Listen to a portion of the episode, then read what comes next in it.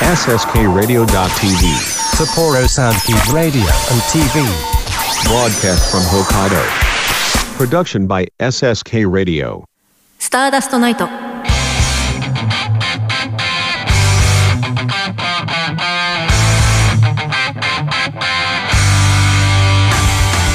の番組は手締まりか国語専門塾磨く以上の提供で北海道札幌市タースタジオからお送りします。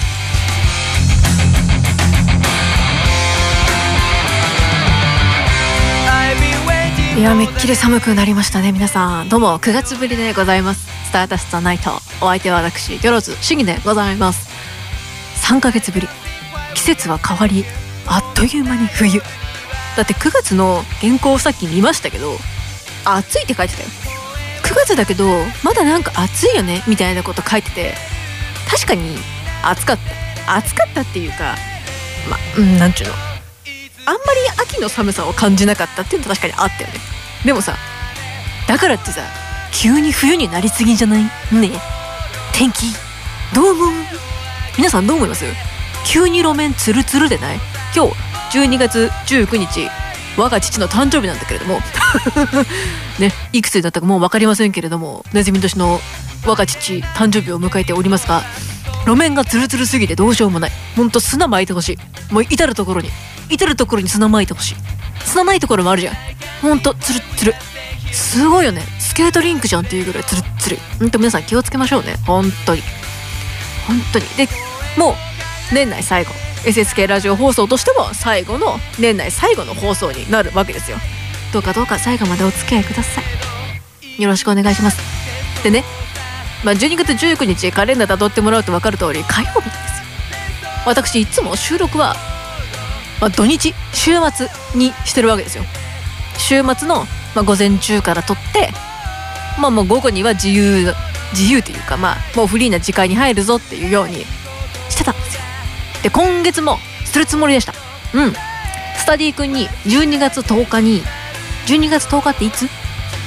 え？いつ？日曜日。はいはい日曜日ですね。来週には撮りたいと思ってるよって。まあスケジュール考えても全然妥当なスケジュールなんですよ。なんならちょっと早いくら。いうん。そしたらスタディ君ちゃんと原稿送ってくれました。ありがとうございます。ええ。ありがとうございます。確認します。そして今日に至る。おい週末どこ行ってんって。ごめんねサディ君。そわそわしてたよねきっと週末。あれ？そういや撮るのって言ってませんでしたっけ？ヨロツさんみたいな。言っと思ったよね。ねえ本当に。今日の仕事中に思い出しました。うん。今日の仕事中にですねなんか似たようなあの SSK と似たような字面のなんか SBS だかなんかわかんないけどそういう名前の会社名を見てああ SSK ラジオっぽい名前の字面だな。ははなんて思ったらあれ？私今月撮るって言ったよあれ？あれあれ？あれあれあれあれ？と思ったら約束の週末過ぎ取るやないかーいっていう。ね驚きでしょ。本当に私がねびっくりしました。なんで急遽撮ってます。急遽でもないんだけどね全然。あそんな感じでねドタバタの年内最後の放送お聞きください。何喋ればいいかな何がいいかな？でもこれ考えたら喋っていいパティ？ンおっぱい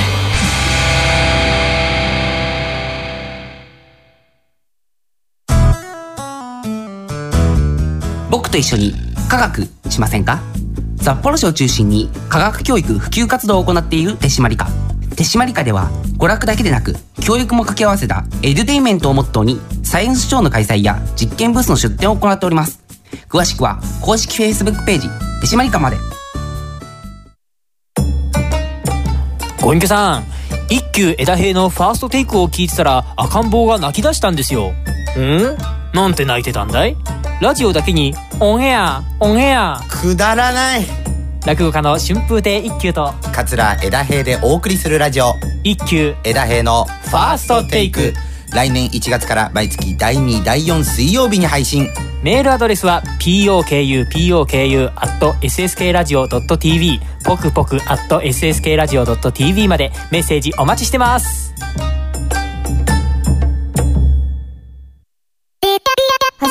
こんにちは、こんばんは。キムハルこと木村遥です。はじめまして、こんにちは、こんばんは、みくちんこと木村みくです。ダブル木村のマイペースラジオが水曜日にお引っ越しいたします。毎月第4水曜日、SSK ラジオ .tv にて配信。水曜日でもゆるゆるトークをぶちかまします。公式 LINE も要チェック。お楽しみにあなたの国語力を磨く。国語専門塾磨くでは、作文や会話練習などの実践型のカリキュラムを通して、書く、話す、読む、聞くの4つのスキルを磨いています。SSK ラジオ内では、塾での活動を紹介する番組、放課後シャウトも放送中。詳しくは、国語専門塾磨くで検索。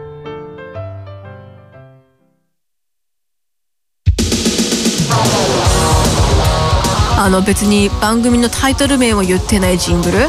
すごい上手な編集してるなと思って。腹立つわと思って。上手なことしとんのこいつと思って。楽しかったんだろうなきっとと思って。ネタの宝庫だもんなと思って。いろいろね作ろうと思ったらもっと作れると思うんだよね。作らなくていいけど全然。それは何とも言えない。なぜなら予定は未定だからというところ。スターダストナイト。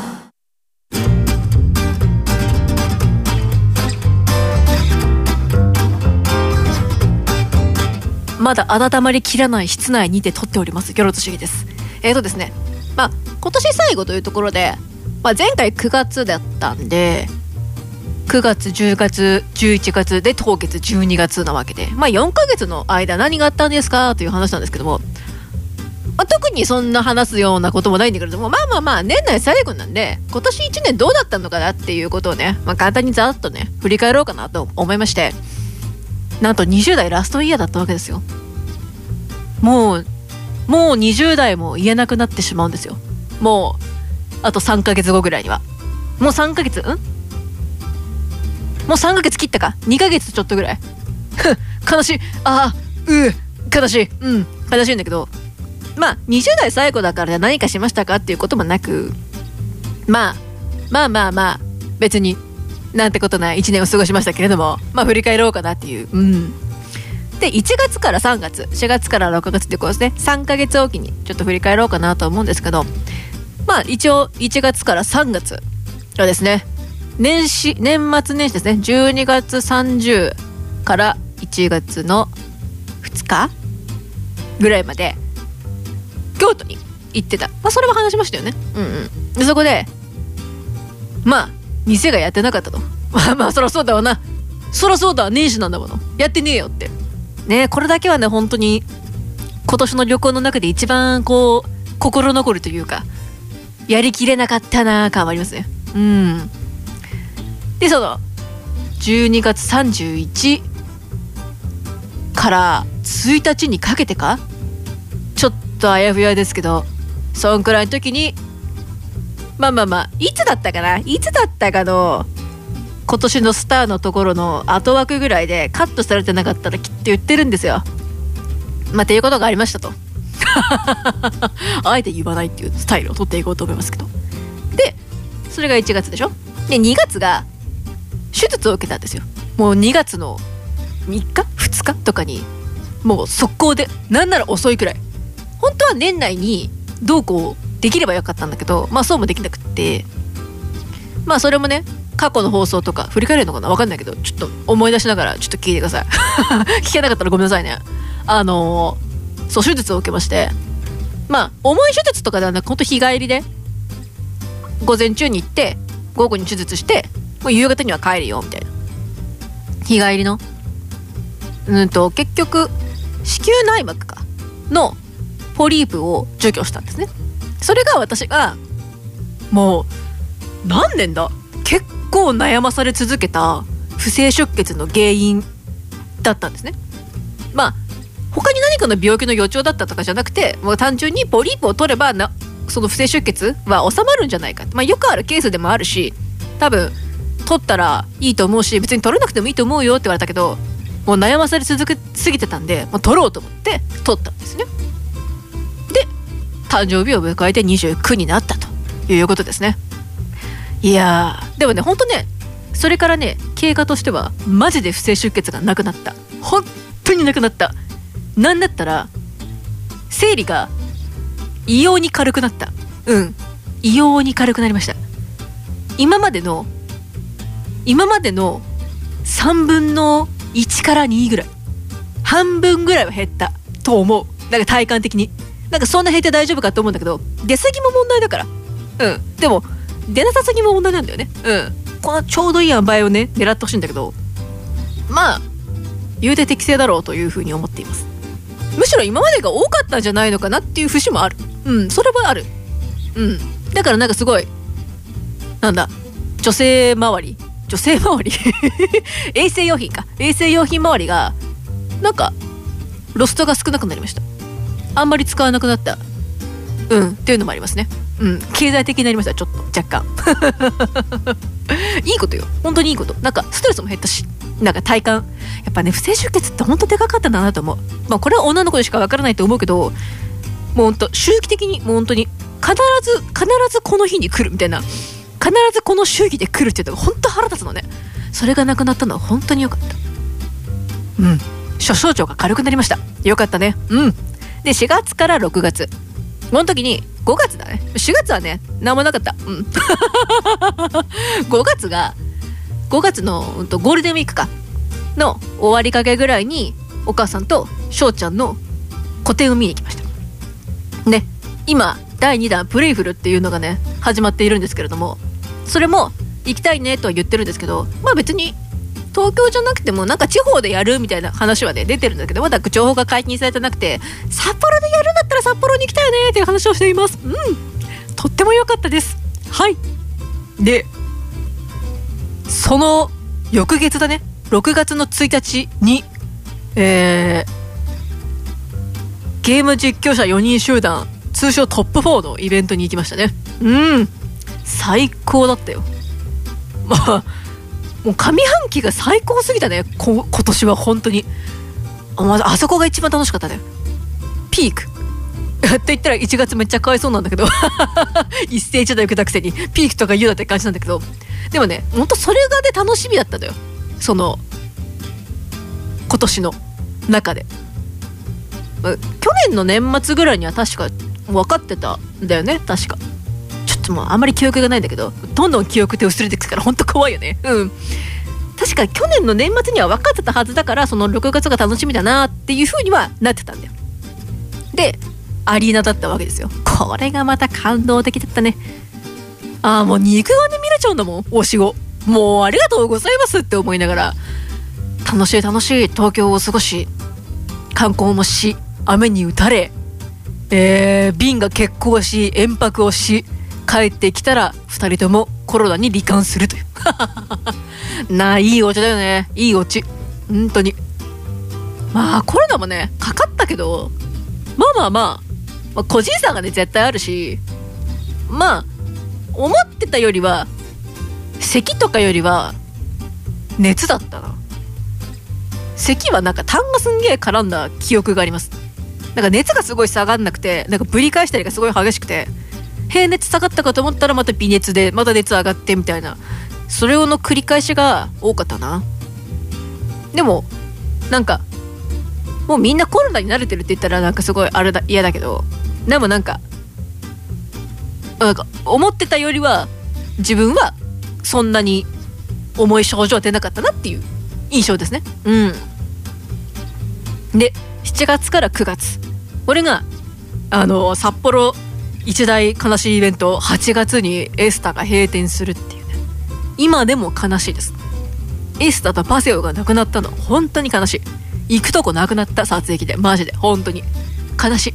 まあいろいろね。あのー、東急とかにね新しいものが入ったりとかいろいろ百貨店も新しくなりましたけどやっぱ寂しいよね。青春の一端を担ってくれたエスタ君がいなくなったのは寂しいよ。でそのエスタで閉店の日まあ閉店よりも前に多分あったとは思うんだけど私は閉店の日にあのエスタの地下地下の食品街の入り口のところにその特設ブースみたいなできててそこにその歴史を振り返ろうみたいなのと映像が流れてたんでそれがあのエスタの店内のあのあの愉快なサンバ調なんていうの？あれサンバだよねきっとね。わかんないけど。めちゃめちゃ盛り上がるね。あの曲がフルで映像で流れてたんだよ。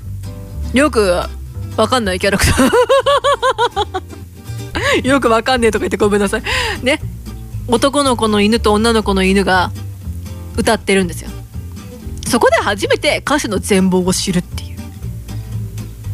コボエスタって言ってたんだ。すげえ。なるほどな。ってっていうもう長年の歴史長年の謎が解けた瞬間だったね。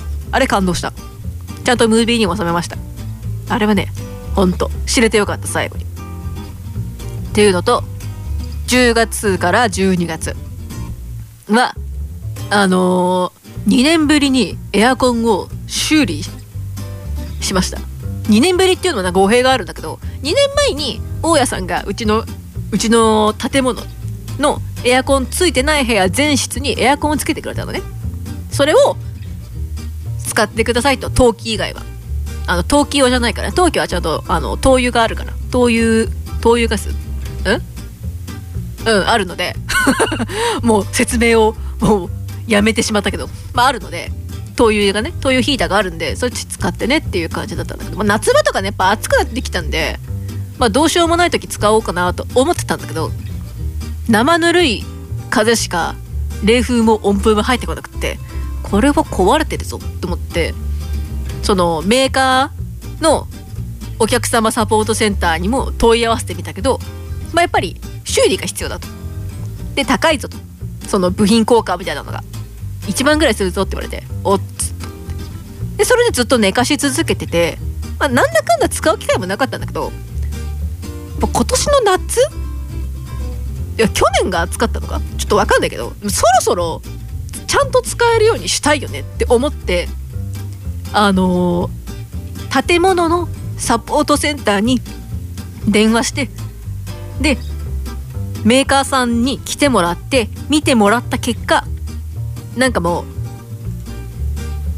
うメーカーのそのエアコンの本体自体もちょっと良くなかったし取り付けも取り付けた業者も上手じゃなかった。からうまくガスが入ってなかったんだって結局のところ。とどのつまり。ガスがちゃんと入ってなくてガスが抜けちゃって冷えないし温まんなかったんだねっていうことになってやっと修理が終わりました。ちゃんと使えました。あったかいです。そして冷たいです。すごい。エアコンってすごい。感動しました。本当に。う使ってないけどね当たり前だけどもう冬季マイナスの気温入っちゃったんで使ってないんだけど。革命だったね。だから来年暑くなってくれても全然構わないよって感じ。まあ困るけど電気代でかさむんで、まあ、使わないのが一番いいんだけど使えるようになったっていうのがあの革命でした。はい。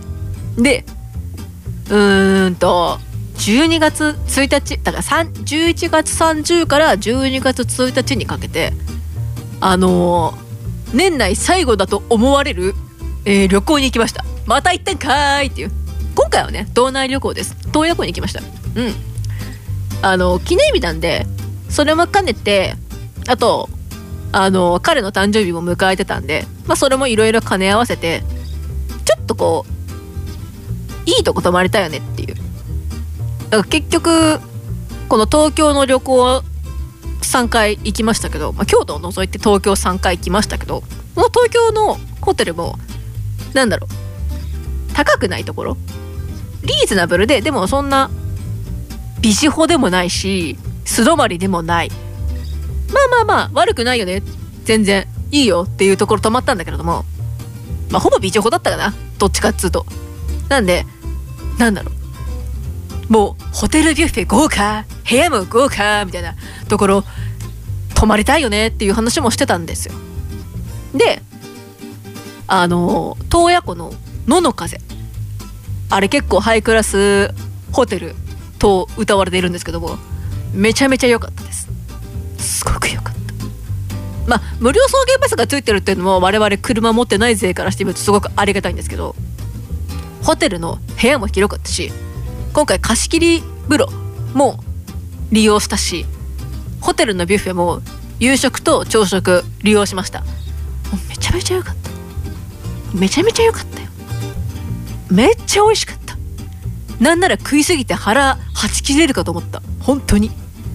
いやあそこは良かった。本当に。今年最後で本当にここで良かったって感じ。まあなんなら惜しいところもったいないもったいないって言ったらあれだけどこれだったらなお最高だったっていうのはあのビュッフェにいくらかけ放題があれば最高でした。あるかなって思ったんだけどないことなかったんだけど、まあ、いくらだけっていうのはなかったんだよね。まあ別にそれ目的で行ったわけではないんだけどあったらいいねっていう感じだったんだけどなかったです。でもすっごく美味しかった。とっても美味しかった。のの風おすすめです。ぜひ行ってください。そんな感じです。次は血液型占い行きましょう。おまダメじゃない。いつもこんな変な仕事ばっかりさせて。え結構楽しんでる？とか言うなよこのクソ野郎。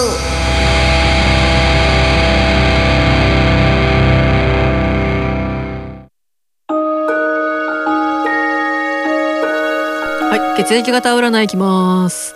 A 型。8本の剣の逆位置。意味解放制限から解放される1週間。新しいことを始める機会となるでしょう。ラッキーアイテムはプラモデル。なるほど。B 型。愚者の逆位置。意味無謀。計画性のないことをしてしまう1週間。挑戦と無茶の意味を考えてみて。ラッキーアイテムは CG アニメ。O 型。女王の棒の正位置。意味情熱的自信。やる気が湧いてくる1週間。辛かったこともかなぐり捨てて前に進みましょう。ラッキーアイテムは家庭の医学の本。AB 型。2つの勾玉の逆位置。意味不均等。不均衡か。不均衡。思わぬしっぺ返しを食らう1週間。調子に乗るのはやめましょうね。ラッキーアイテムは新品のタオル。占い師からの今週の一言アドバイスではないです。本当にこれで今年は終わりです。また2024年もよろしくお願いいたしますと。アドバイスでも何でもねえじゃねえか。はい。そんな感じですね。制限から解放される1週間。なるほどね。ちょっと B 型は注意ですね。計画性のないことをしてしまう1週間となるようですよ。あと AB 型もか。思わずしっぺ返しを食らうという。新品のタオルはいいだろ。医学の家庭の本はないだろ家に。あるんか。ないぞ。プラモデルもない。プラモはない。フィギュアしかない。プラモはねえ。プラモは好きな人しか持ってないだろ CG アニメはまだいいよ。何でも見たらいいよ。全然。なるほどね。ということでした。次は文豪のよろずミスト。文豪のよろずミスト。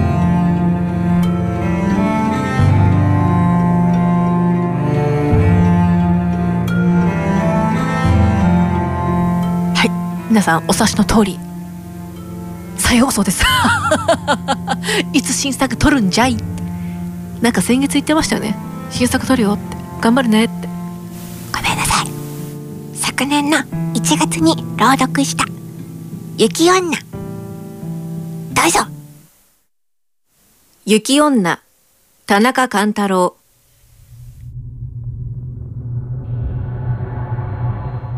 玉川べりになった調布の田舎に美濃吉という若い木こりがいた。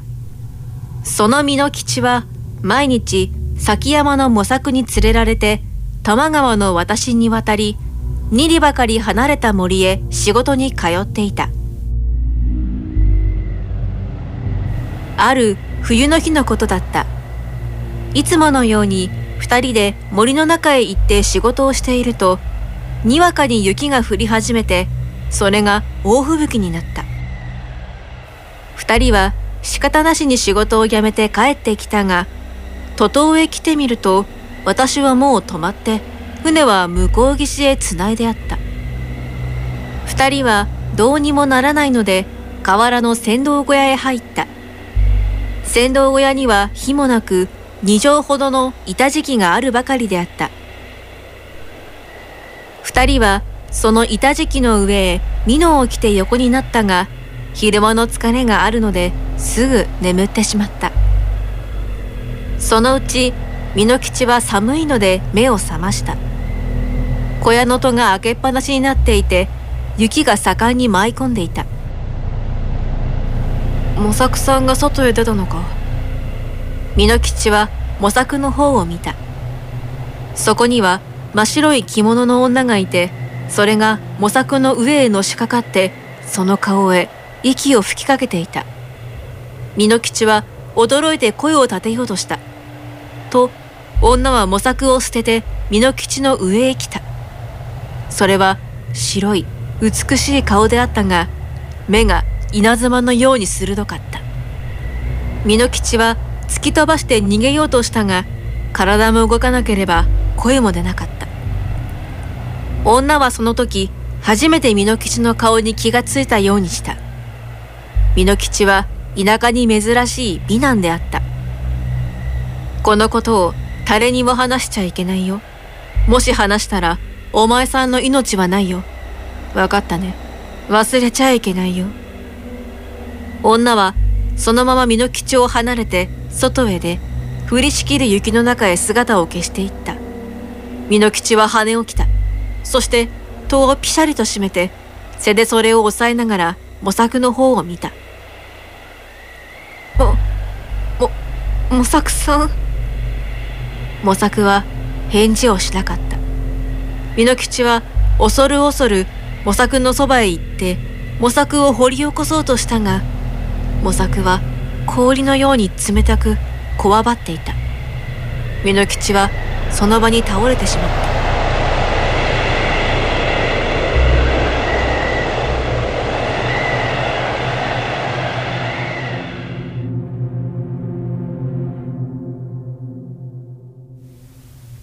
明くる朝になって美濃吉は船頭に行きつけの水を飲まされて我に帰った。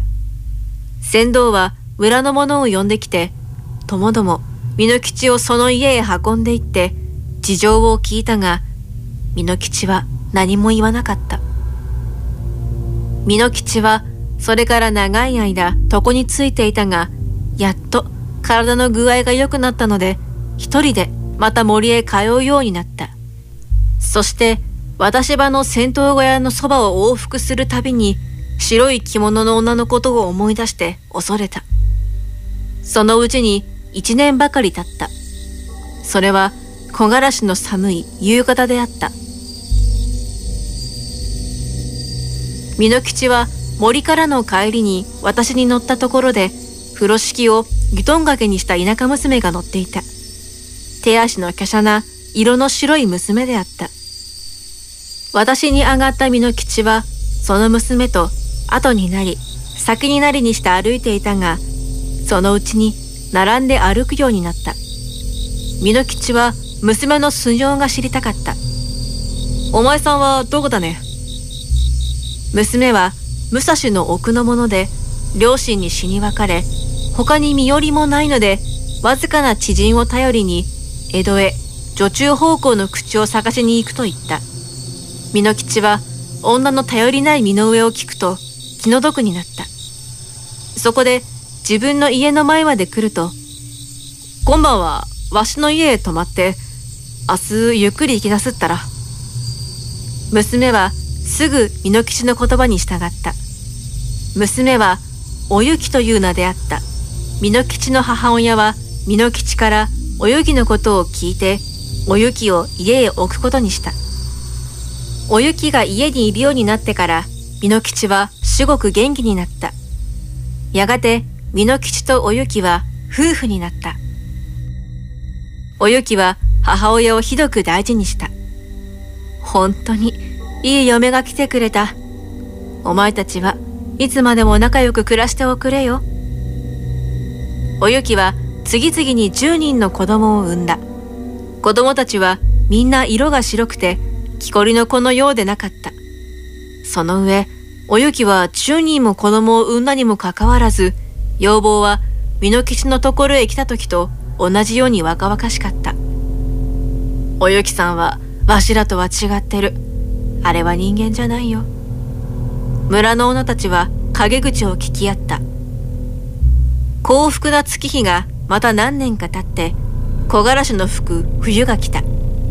ある夜、おゆきはいつものように子供たちを寝かせた後で針仕事を始めた。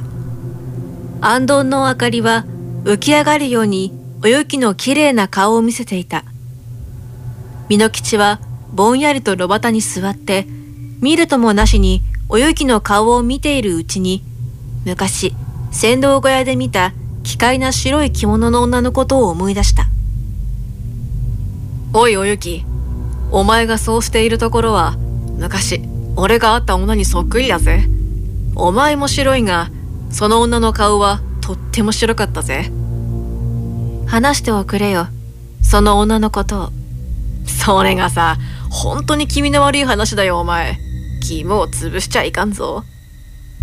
美濃吉は大吹雪のこと、船頭小屋へ泊まったこと、模索の奇怪な最後などを細々と話した。その女の顔の白さったらなかったぜ。あんまり不思議なことだから、夢じゃなかったかと考えてみるがな。何にせい、ああして模索丼が取り殺されたところを見ると、やっぱりあれが、雪女ってものだろう。なあ。おゆきはいきなり手にしていた縫い物を投げ捨てるなり、つかつかと美濃吉の前へ来て、すごい、イカズチのような目をして美濃吉を見た。そりゃ私だよ。あの時、あんなに約束しているのに、お前さん、よくも約束を破ったね。だが、もうお前さんをどうもしないよ。その代わり、子供を可愛がっておくれ。いいかい？もし、私の子だからって、ひどい目に遭わしたら、その時こそ、分かったね、お前さ。声の終わりの方が、風のようにかすれた。かと思うと、おゆきの体は、ぽーっと白い霞のようになって、そのまま天窓から出て行った。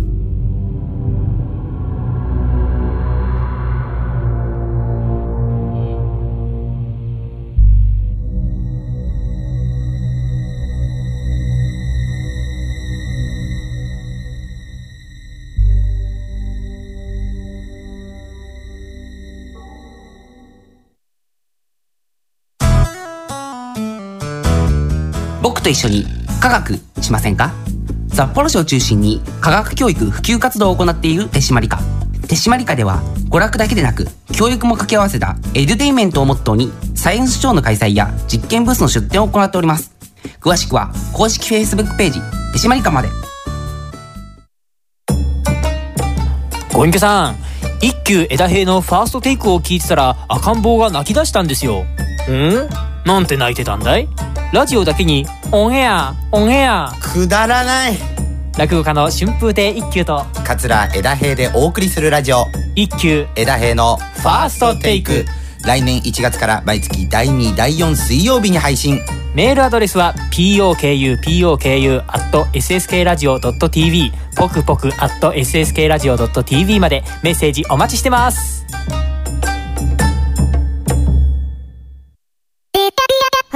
して、こんにちは、こんばんは。キムハルこと木村遥です。はじめまして、こんにちは、こんばんは。ミクチンこと木村ミクです。ダブル木村のマイペースラジオが水曜日にお引っ越しいたします。毎月第4水曜日、SSK ラジオ .tv にて配信。水曜日でもゆるゆるトークをぶちかまします。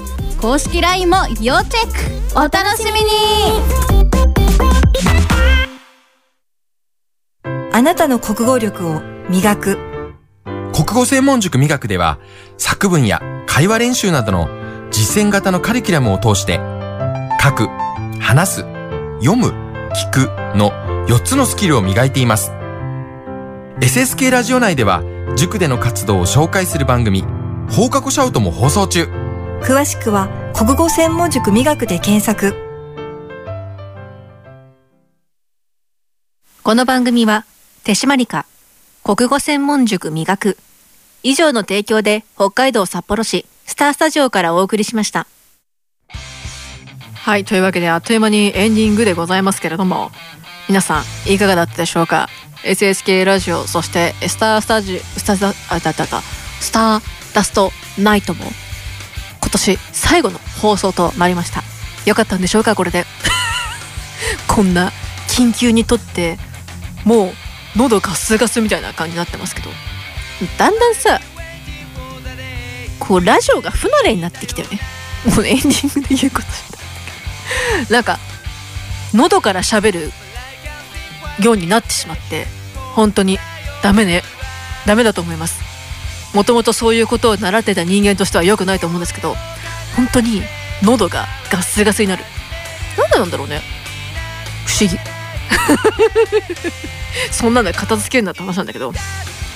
えー、郵便のメール。郵便のメールだってもうぐちゃぐちゃ。メールや郵便お待ちしてます。スターアットマーク SSK ラジオ .tv star アットマーク sskradio.tv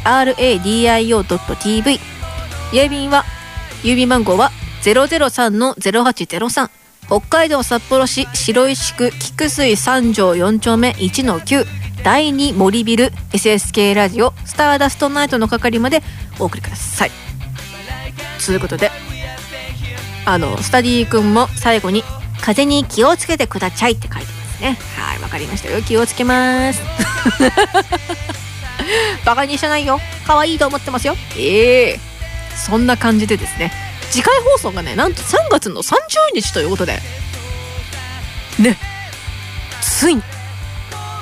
よろず30になった。っていうことになりますね。あのラジオのメンツの同級生の中では一番下なのでついに30になるぞみんなって。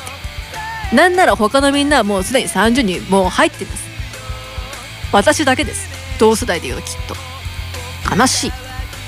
ついに抗えない年になりました。怖いでもみんな過ぎていくものですから。年を重ねれることに幸せを感じましょう。あやだ。